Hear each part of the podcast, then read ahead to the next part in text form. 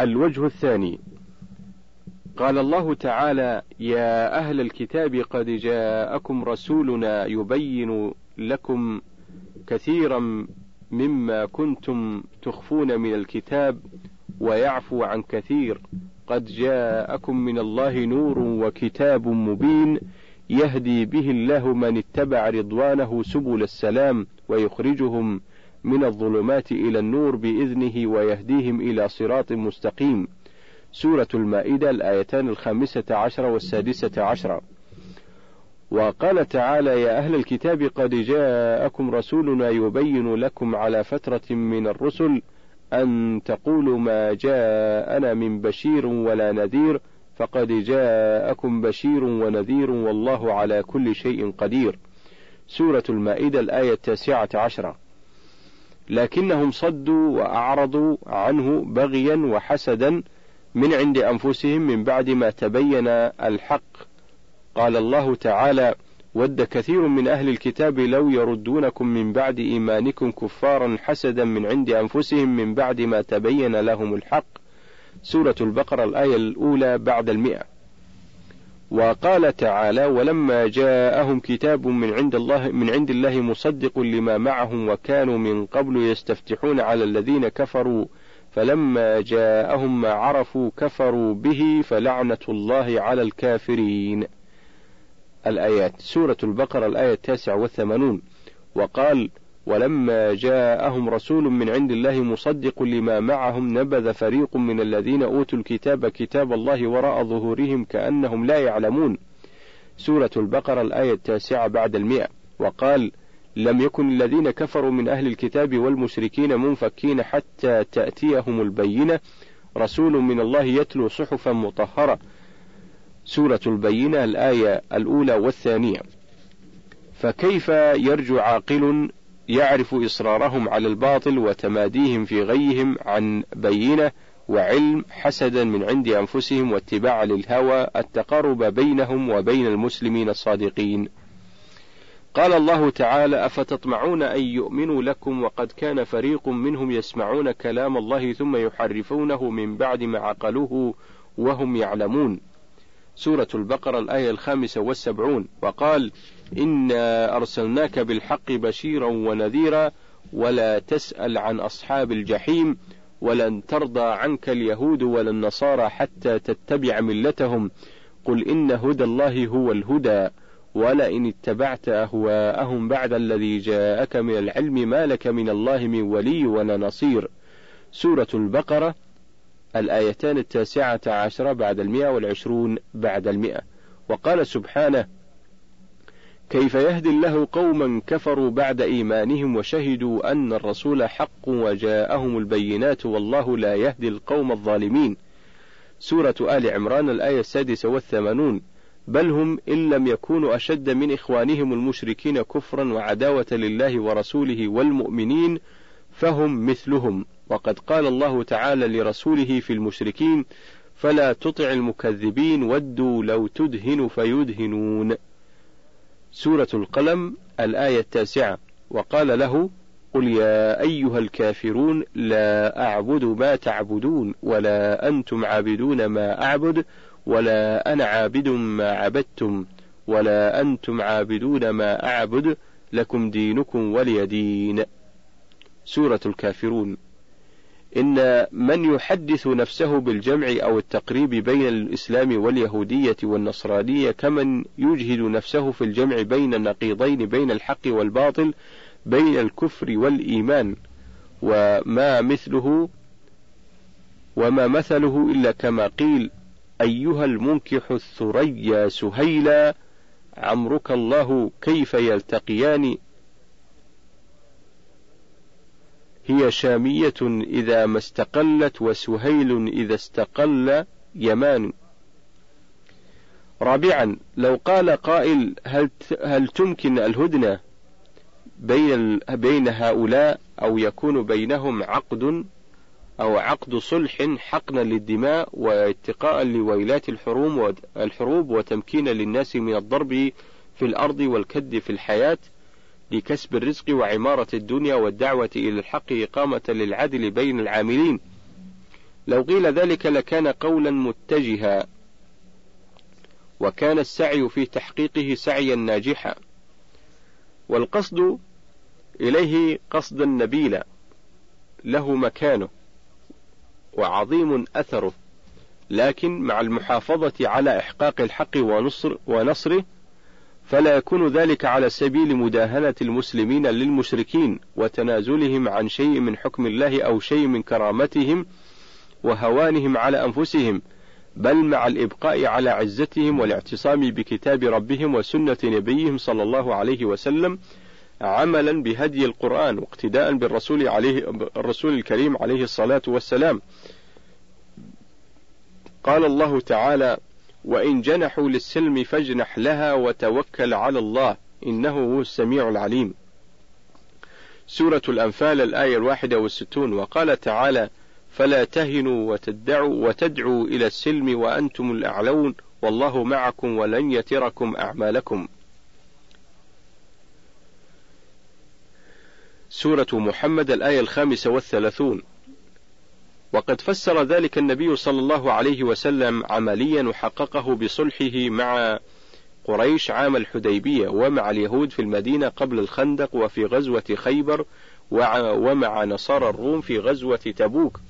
فكان لذلك الأثر العظيم والنتائج الباهرة من الأمن وسلامة النفوس ونصرة الحق والتمكين له في الأرض ودخول الناس في دين الله أفواجا.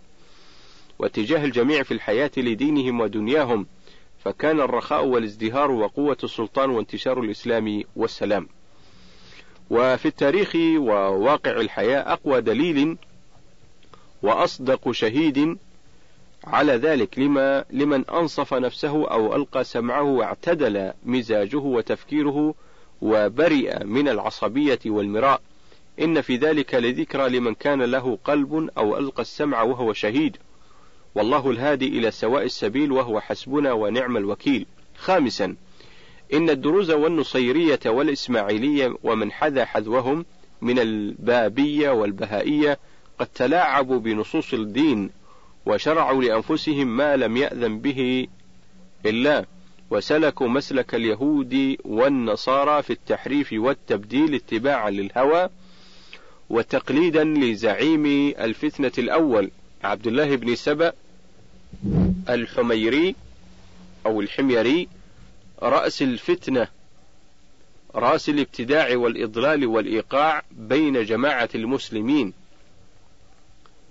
وقد عم شره وبلاؤه وافتتن به جماعة أو جماعات كثيرة فكفروا بعد إسلام وتمكنت بسببه الفرقة بين المسلمين.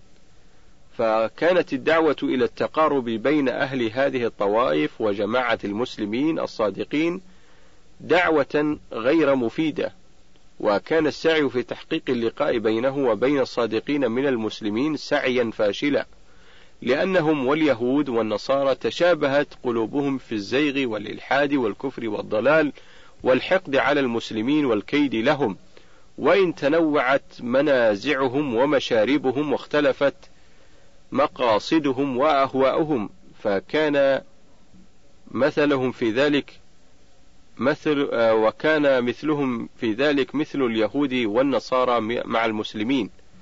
ولأمر ما سعى جماعة من علماء الأزهر المصريين مع القمي الإيراني الرافضي في أعقاب الحرب العالمية الثانية وجدوا وجدوا في التقارب المزعوم وانخدع بذلك قلة من كبار العلماء الصادقين ممن طهرت قلوبهم ولم تعركهم الحياة وأصدروا مجلة سموها مجلة التقريب وسرعان من كشف أمرهم لمن خدع بهم فباء أمر جماعة التقريب بالفشل ولا عجب فالقلوب متباينة والأفكار متضاربة والعقائد متناقضة وهيهات هيهات أن يجتمع النقيضان أو يتفق الضدان.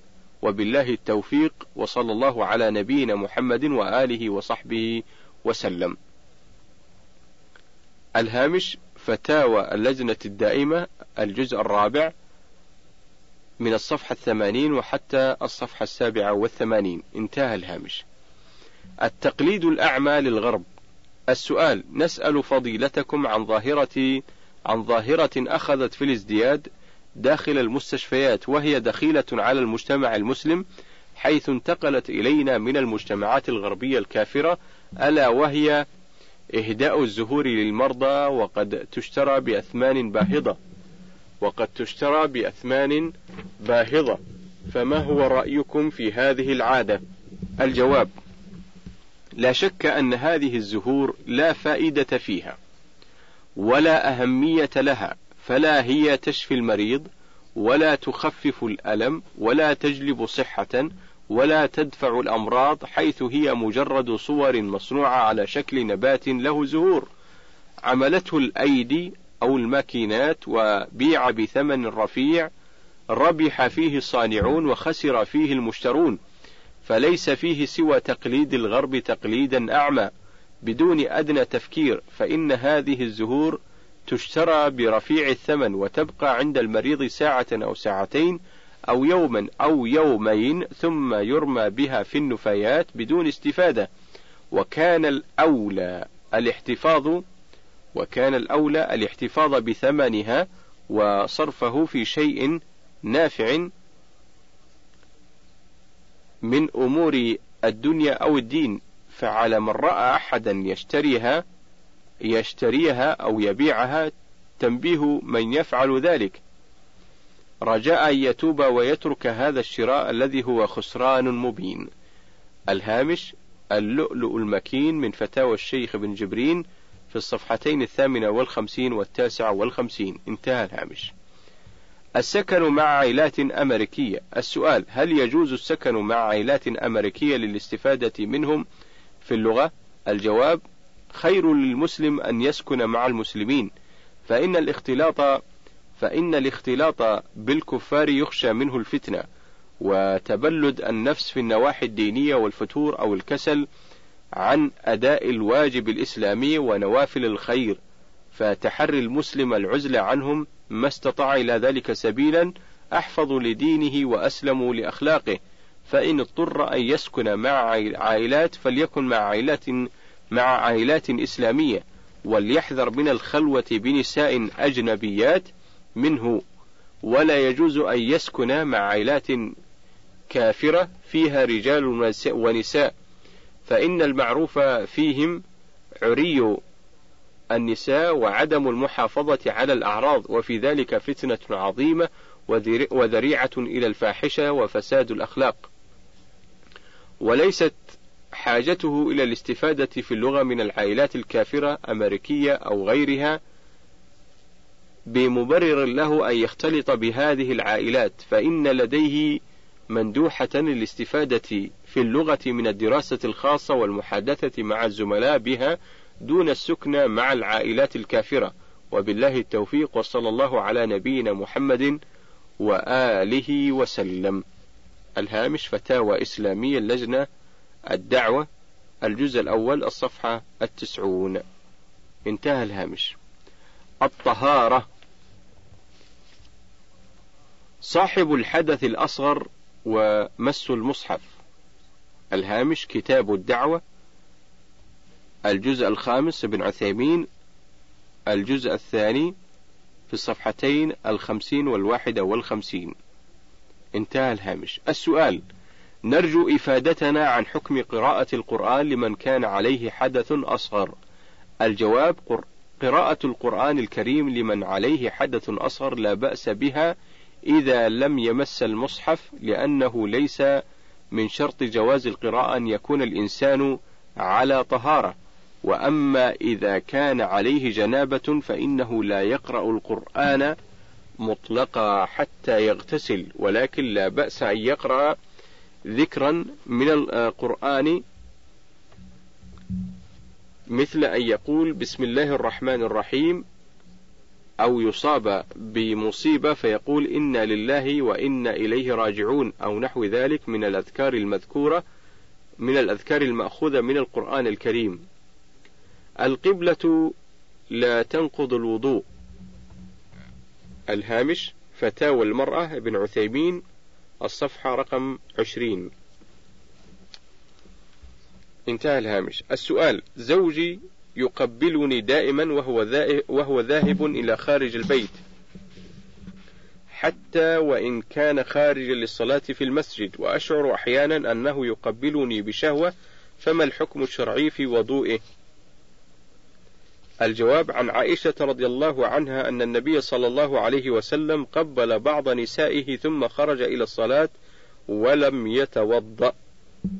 الهامش رواه أبو داود في الطهارة في الصفحتين رقم في الصفحات رقم 178 179 و 180 ورواه الترمذي في الطهارة رقم 86 والنسائي في الطهارة في الجزء الأول رقم 104 وابن ماجه في الطهارة رقم 502 انتهى الهامش. هذا الحديث فيه بيان حكم مس المرأة وتقبيلها هل ينقض الوضوء أم لا أم لا ينقض الوضوء. والعلماء رحمهم الله اختلفوا في ذلك. فمنهم من قال إن مسست المرأة انتقض الوضوء بكل حال. ومنهم من قال إن مسستها بشهوة انتقض الوضوء وإلا فلا. ومنهم من قال إنه لا ينقض الوضوء مطلقا وهذا القول هو الراجح. يعني أن الرجل إذا قبل زوجته أو مس يدها أو ضمها ولم ولم ينزل ولم يحدث فإن وضوءه لا يفسد لا هو ولا هي. وذلك أن لأن الأصل بقاء الوضوء على ما كان عليه حتى يقوم دليل على أنه انتقض. ولم يرد في كتاب الله ولا في سنة رسول الله صلى الله عليه وسلم دليل على أن مس المرأة ينقض الوضوء. وعلى هذا يكون مس المرأة ولو بدون حائل ولو بشهوة وتقبيلها وضمها كل ذلك لا ينقض الوضوء. والله أعلم. اقتناء الكلب في البيت. الهامش فتاوى المرأة ابن عثيمين في الصفحتين التاسع والثمانين والتسعون. انتهى الهامش. في الصفحتين التاسع والثمانين والتسعين. انتهى الهامش. السؤال إن لدينا كلبا أنثى جلبناه وكنا لا نعرف حكم اقتناء الكلاب بدون حاجة. وبعد أن عرفنا الحكم طردنا الكلب ولم يذهب لأنه ألف البيت ولا يريد ولا أريد قتله. فما هو الحل؟ الجواب مما لا شك أنه يحرم على الإنسان اقتناء الكلب إلا في الأمور التي نص الشرع على جواز اقتنائه فيها فإن من اقتنى كلبا إلا كلب صيد أو ماشية أو حرث انتقص من أجره كل يوم أو انتقص من أجره كل يوم قيراط. الهامش رواه البخاري بنحوه في الذبائح رقم خمسة آلاف وأربعمائة وثمانين ومسلم في المساقات في الجزء السادس والخمسين تحت رقم ألف وخمسمائة وأربعة وسبعين من حديث ابن عمر وهناك روايات نحوه عن أبي هريرة وسفيان ابن أبي زهير. انتهى الهامش. وإذا كان ينتقص من أجره قيراط فإنه يأثم بذلك لأن فوات الأجر كحصول الإثم كلاهما يدل على التحريم أي على ما رتب عليه ذلك. وبهذه المناسبة فإني أنصح كل أولئك المغرورين الذين اغتروا بما فعله الكفار من اقتناء الكلاب وهي خبيثة ونجاستها أعظم نجاسات الحيوانات فإن نجاسة الكلاب لا تطهر إلا بسبع غسلات إحداها بالتراب حتى الخنزير الذي نص الله في القرآن أنه محرم وأنه رجس فنجاسته لا تبلغ هذا الحد. فالكلب نجس خبيث ولكن مع الأسف الشديد نجد أن بعض الناس اغتروا بالكفار الذين يألفون الخبائث فصاروا يقتنون هذه الكلاب بدون حاجة. وبدون ضرورة يقتنونها ويرب ويربونها وينظفونها مع أنها لا تنظف أبدا ولو نظفت بالبحر ما نظفت لأن نجاستها عينية. ثم هم يخسرون أموالا كثيرة فيضيعون بذلك أموالهم. وقد نهى النبي صلى الله عليه وسلم عن إضاعة المال.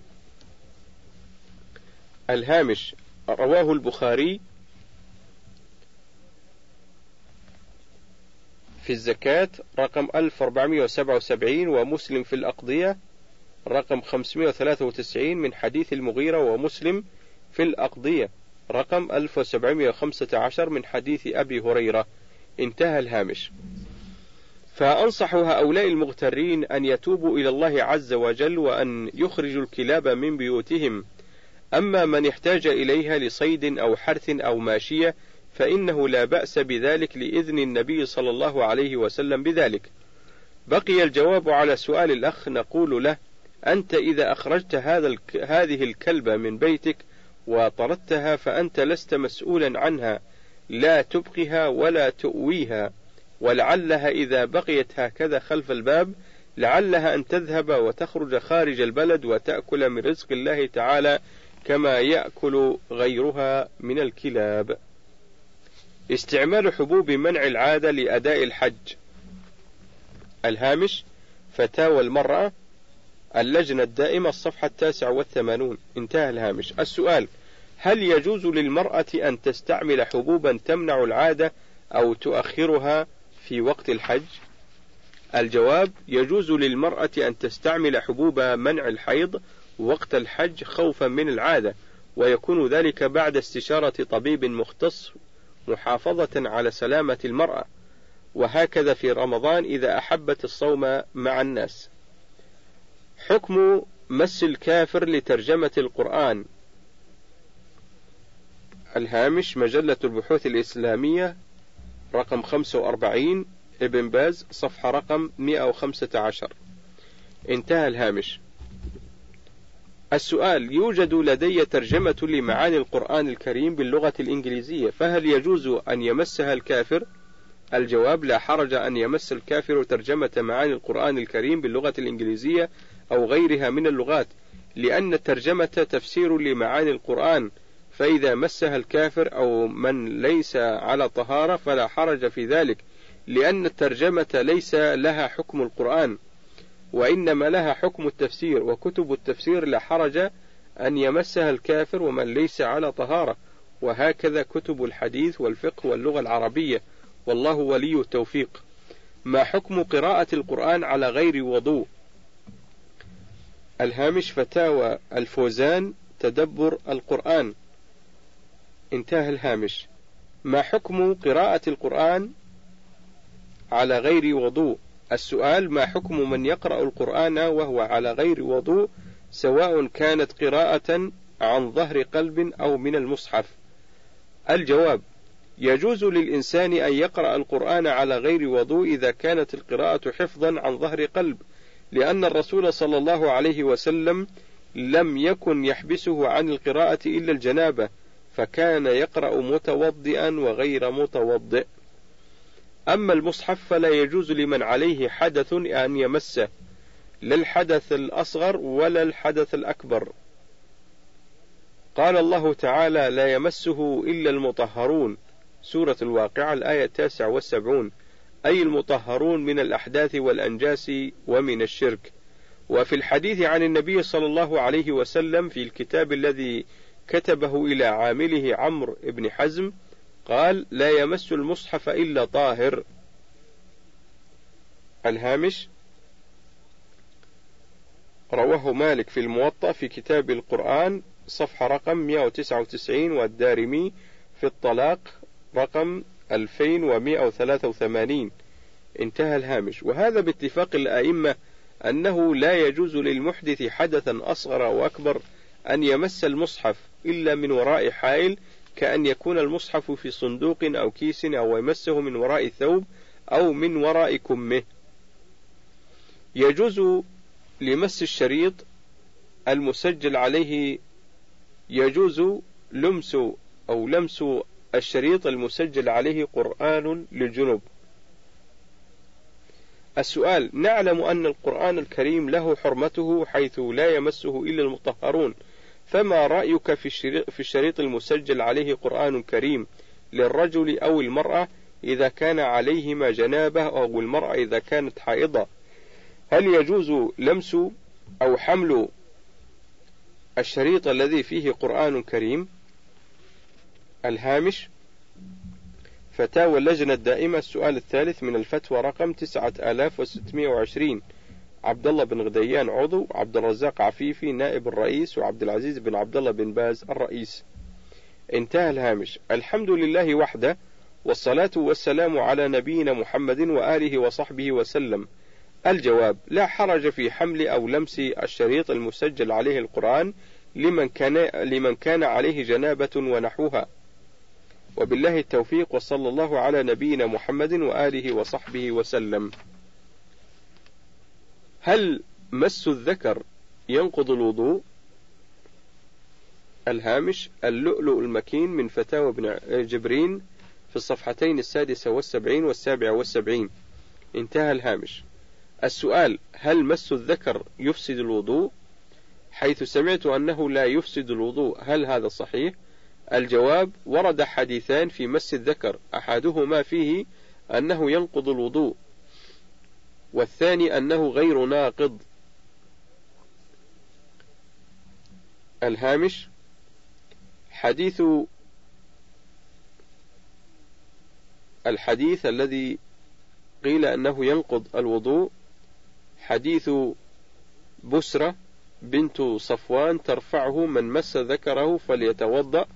رواه أحمد في الجزء السادس في آه، الصفحة السادسة بعد الأربعمية وأبو داود في رقم 181 والترمذي رقم 82 والنسائي رقم 444 و445 و446 و447 وابن ماجه رقم 479 وهو حديث صحيح. وأما الحديث الثاني أنه غير ناقض فهو حديث قيس بن طلق عن أبيه رضي الله عنه قال قدمنا على نبي الله صلى الله عليه وسلم فجاء رجل كأنه بدوي فقال يا نبي الله ما ترى في مس الرجل ذكره بعد ما يتوضأ؟ فقال هل هو إلا مضغة منه أو قال بضعة منه أو بضعة منه؟ رواه أحمد في الجزء الرابع رقم 22 وأبو داود رقم 182 والترمذي رقم 85 وابن ماجه رقم 483 قال البيهقي يكفي في ترجيح حديث بسرى على حديث طلق أن حديث طلق لم يخرجه الشيخان ولم يحتج بأحد من رواته وحديث بسرى قد احتج بجميع رواته إلا أنهما لم يخرجاه للاختلاف فيه على عروة وعلى هشام بن عروة. وهذا الاختلاف لا يمنع من الحكم بصحته وإن نزل على عن شرط الشيخين انتهى. وقال أبو داود قلت لأحمد حديث بسرى ليس بصحيح. وقال أبو داود قلت لأحمد حديث بسرى ليس بصحيح. قال بل هو صحيح. التلخيص الحبير الجزء الأول من الصفحة الواحدة والثلاثين بعد المئة وحتى الصفحة الرابعة والثلاثين بعد المئة. انتهى الهامش.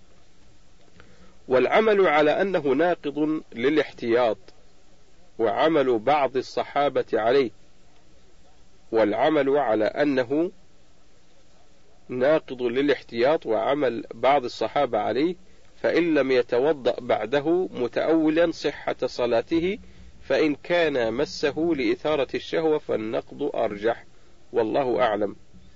التطيب بالكولونيا. الهامش فتاوى إسلامية بن باز الجزء الأول في الصفحتين الخامسة والثلاثين بعد المئة والسادسة والثلاثين بعد المئة. انتهى الهامش. السؤال كثر الجدل حول التطيب بمادة الكولونيا فهل يشرع للمسلم المتوضئ أن يجدد وضوءه منها أو يغسل ما وقعت عليه من جسده؟ الجواب الطيب المعروف بالكولونيا لا يخلو من المادة المعروفة أسبرتو وهي مادة مسكرة حسب إفادة الأطباء فالواجب ترك استعماله والاعتياض عنه بالأطياب السليمة أما الوضوء منه فلا يجب ولا يجب غسل ما أصاب البدن منه لأنه ليس هناك دليل واضح على نجاسته والله ولي التوفيق. الصلاة وحكم تاركها. حكم ترك الصلاة عمدا. حكم ترك الصلاة عمدا. السؤال أخي الأكبر لا يؤدي الصلاة هل أصله أم لا؟ علما بأنه أخي من أبي فقط. الجواب الذي يترك الصلاة متعمدا كافر كفرا أكبر في أصح قولي العلماء إذا كان مقرا بوجوبها. فإن كان جاحدا لوجوبها فهو كافر عند جميع أهل العلم لقول النبي صلى الله عليه وسلم رأس الأمر الإسلام وعموده الصلاة وذروة سنامه الجهاد في سبيل الله. الهامش أخرجه الإمام أحمد في الجزء الخامس رقم 231 والترمذي في الإيمان رقم 2616 وابن ماجه في الفتن رقم 3973 بإسناد صحيح. انتهى الهامش. ولقوله صلى الله عليه وسلم بين الرجل وبين الكفر والشرك ترك الصلاة. الهامش أخرجه مسلم في صحيحه في الإيمان رقم 82 ولقوله عليه الصلاة والسلام العهد الذي بيننا وبينهم الصلاة فمن تركها فقد كفر. الهامش أخرجه الإمام أحمد في الجزء الخامس رقم 346 وأهل السنن بإسناد صحيح. الترمذي في الإيمان رقم 2621 والنسائي في الصلاة الجزء الأول رقم 232 وابن ماجه في إقامة الصلاة رقم 1079 انتهى الهامش.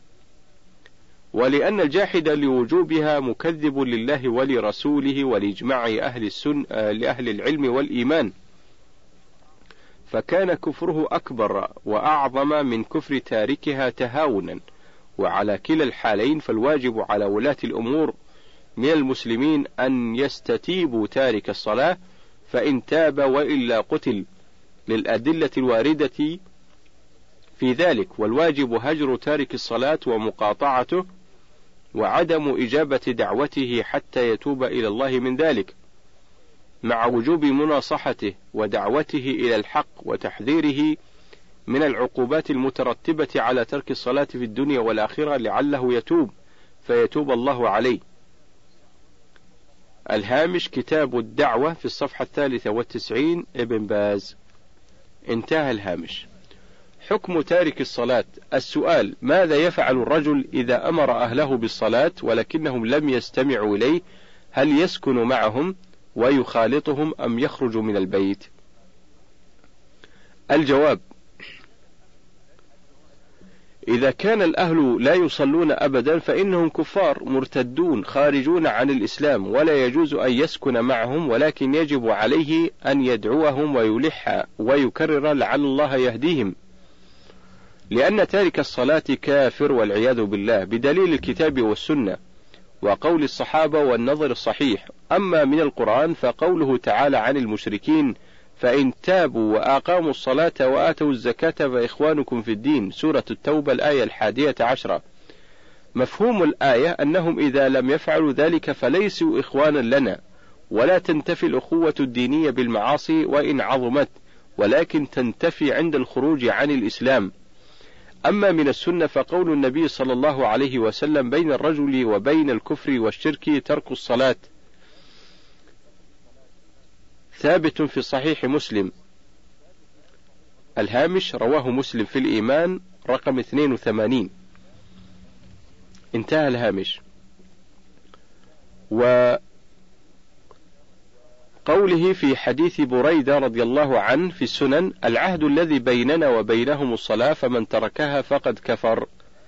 الهامش رواه أحمد في الجزء الخامس رقم 346 والترمذي في الإيمان رقم 2641 والنسائي الجزء الأول رقم 232 وابن ماجه رقم 1079 انتهى الهامش. أما قول أما أقوال الصحابة قال أمير المؤمنين عمر رضي الله عنه لا حظ في الإسلام لمن ترك الصلاة والحظ النصيب وهو هنا نكرة في سياق النفي فيكون عاما لا نصيب لا قليل ولا كثير. وقال عبد الله بن شقيق كان أصحاب النبي صلى الله عليه وسلم لا يرون شيئا من الأعمال تركه كفر غير الصلاة غير الصلاة. أما من جهة النظر الصحيح فيقال هل يعقل أن رجلا في قلبه حبة خردل من إيمان يعرف عظمة الصلاة وعناية الله بها ثم يحافظ على تركها؟ هذا شيء لا يمكن، وقد تأملت الأدلة التي استدل بها من يقول أنه لا يكفر، فوجدتها لا تخرج عن أحوال خمس. واحد إما أنها لا دليل فيها أصلا، اثنان أو أنها قيدت بحال أو وصف يمتنع معه ترك الصلاة، ثلاثة أو أنها قيدت بحال يعذر فيها من ترك هذه الصلاة. أربعة أو أنها عامة فتخصص بأحاديث كفر تارك الصلاة.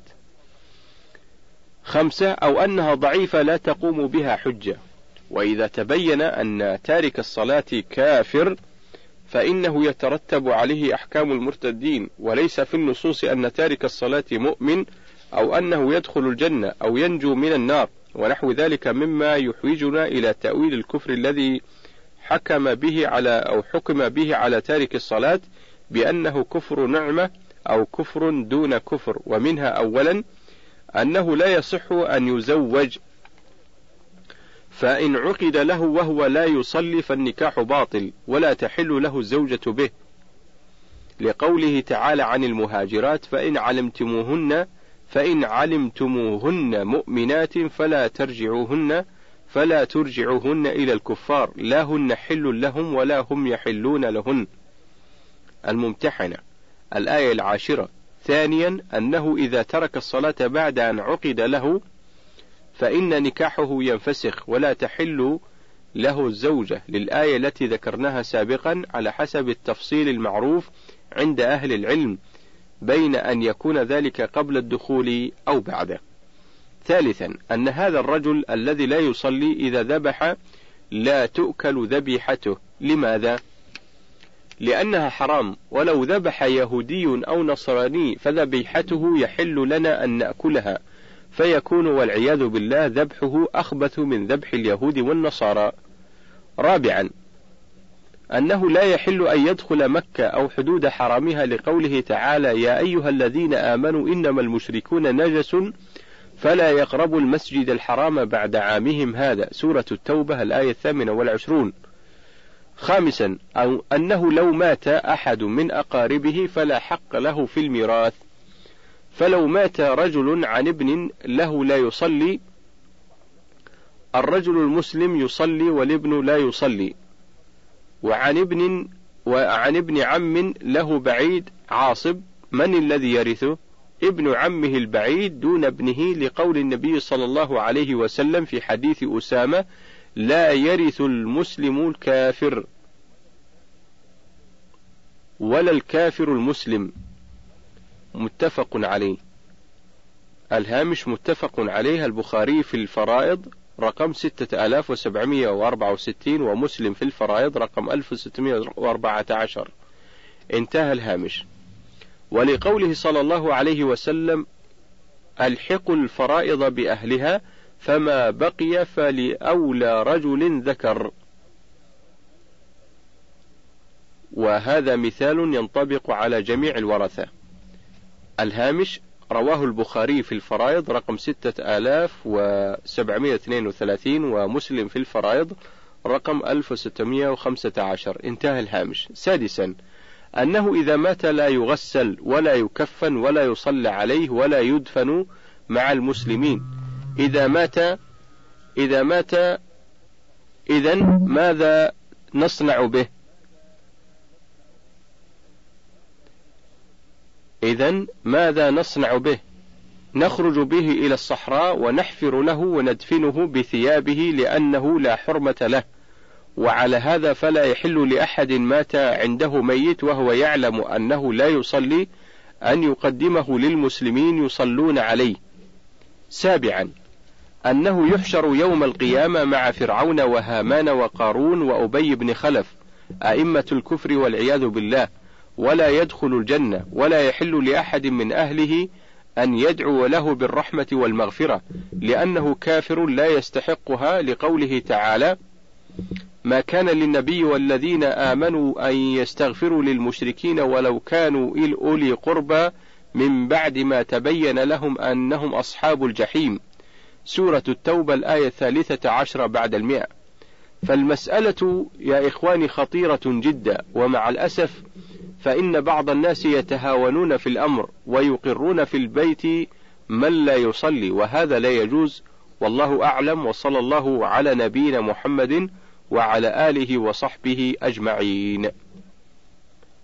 الهامش رسالة صفة النبي صلى الله عليه وسلم في الصفحتين التاسع والعشرين والثلاثين ابن عثيمين. انتهى الهامش. صلاة الحارس السؤال جندي مكلف بحراسة أحد الأماكن وحان وقت صلاة العصر ولم يصلها إلا بعد صلاة المغرب لأنه لم يجد من ينيبه للقيام بخفارته. هل عليه إثم في تأخيرها؟ وماذا يفعل من هو على تلك الحال؟ الجواب لا يجوز للحارس وغيره أن يؤخر الصلاة عن وقتها لقوله تعالى إن الصلاة كانت على المؤمنين كتابا موقوتا. سورة النساء الآية الثالثة بعد المئة. أي مفروضة في الأوقات. ولأدلة أخرى من الكتاب والسنة وعليه أن يصلي الصلاة في وقتها مع قيامه بالحراسة كما صلى المسلمون مع النبي صلى الله عليه وسلم صلاة الخوف. وهم مصافون للعدو. والله ولي التوفيق. الهامش مجلة الدعوة العدد رقم 1015 الشيخ بن باز. انتهى الهامش. الحركة في الصلاة. السؤال مشكلتي أنني كثير الحركة في الصلاة وقد سمعت أن هناك حديثا معناه أن أكثر من ثلاث حركات في الصلاة تبطلها. فما صحة هذا الحديث وما هو السبيل إلى التخلص من كثرة من كثرة العبث في الصلاة؟ الجواب: السنة للمؤمن أن يقبل على صلاته ويخشع فيها بقلبه وبدنه، سواء كانت فريضة أو نافلة لقول الله سبحانه: قد أفلح المؤمنون الذين هم في صلاتهم خاشعون. سورة المؤمنون الآيتان الأولى والثانية. وعليه أن يطمئن فيها وذلك من أهم أركانها وفرائضها لقول النبي صلى الله عليه وسلم للذي أساء في صلاته ولم يطمئن فيها ارجع فصل فإنك لم تصلي. فعل ذلك ثلاث مرات. فقال الرجل يا رسول الله والذي بعثك بالحق لا أحسن غير هذا فعلمني. فقال له النبي صلى الله عليه وسلم إذا قمت إلى الصلاة فاسبغ الوضوء فأسبغ الوضوء ثم استقبل القبلة فكبر ثم اقرأ ما تيسر معك من القرآن ثم اركع حتى تطمئن راكعا ثم ارفع حتى تعتدل قائما ثم اسجد حتى تطمئن ساجدا ثم ارفع حتى تطمئن جالسا ثم اسجد حتى تطمئن ساجدا ثم افعل ذلك في صلاتك كلها.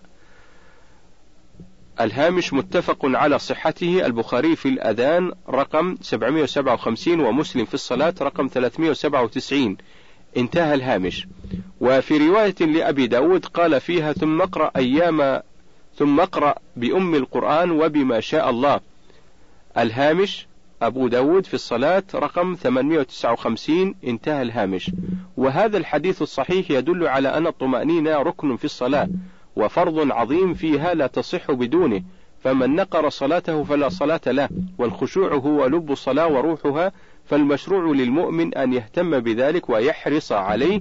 أما تحديد الحركات المنافية للطمأنينة وللخشوع بثلاث حركات فليس ذلك بحديث عن النبي صلى الله عليه وسلم وإنما, وإنما ذلك كلام بعض أهل العلم وليس عليه دليل يعتمد. ولكن يكره العبث في الصلاة كتحريك الأنف واللحية والملابس والاشتغال بذلك وإذا كثر العبث وتوالى أبطل الصلاة. أما إن كان قليلا عرفا أو كان كثيرا ولكن لم يتوالى فإن الصلاة لا تبطل به ولكن يشرع للمؤمن أن يحافظ على الخشوع. ويترك العبث قليله وكثيره حرصا على تمام الصلاة وكمالها. ومن الأدلة على أن العمل القليل والحركات القليلة في الصلاة لا تبطلها وهكذا العمل والحركات المتفرقة غير المتوالية ما ثبت عن النبي صلى الله عليه وسلم أنه فتح الباب يوما لعائشة وهو يصلي. الهامش أبو داود في الصلاة رقم 922 والترمذي في الصلاة رقم 601 والنسائي في السهو الجزء الثالث رقم 11 انتهى الهامش. وثبت عنه صلى الله عليه وسلم من حديث أبي قتادة رضي الله عنه أنه صلى ذات يوم بالناس وهو حامل أمامة بنت ابنته زينب فكان إذا, إذا سجد وضعها وإذا قام حملها. والله ولي التوفيق. الهامش البخاري في الأدب رقم خمسة آلاف وتسعمائة وستة وتسعين ومسلم في المساجد رقم خمسمائة وثلاثة وأربعين. كتاب الدعوة في الصفحتين السادسة والثمانين والسابعة والثمانين الشيخ ابن باز. انتهى الشريط الرابع وننتقل إلى الشريط الخامس.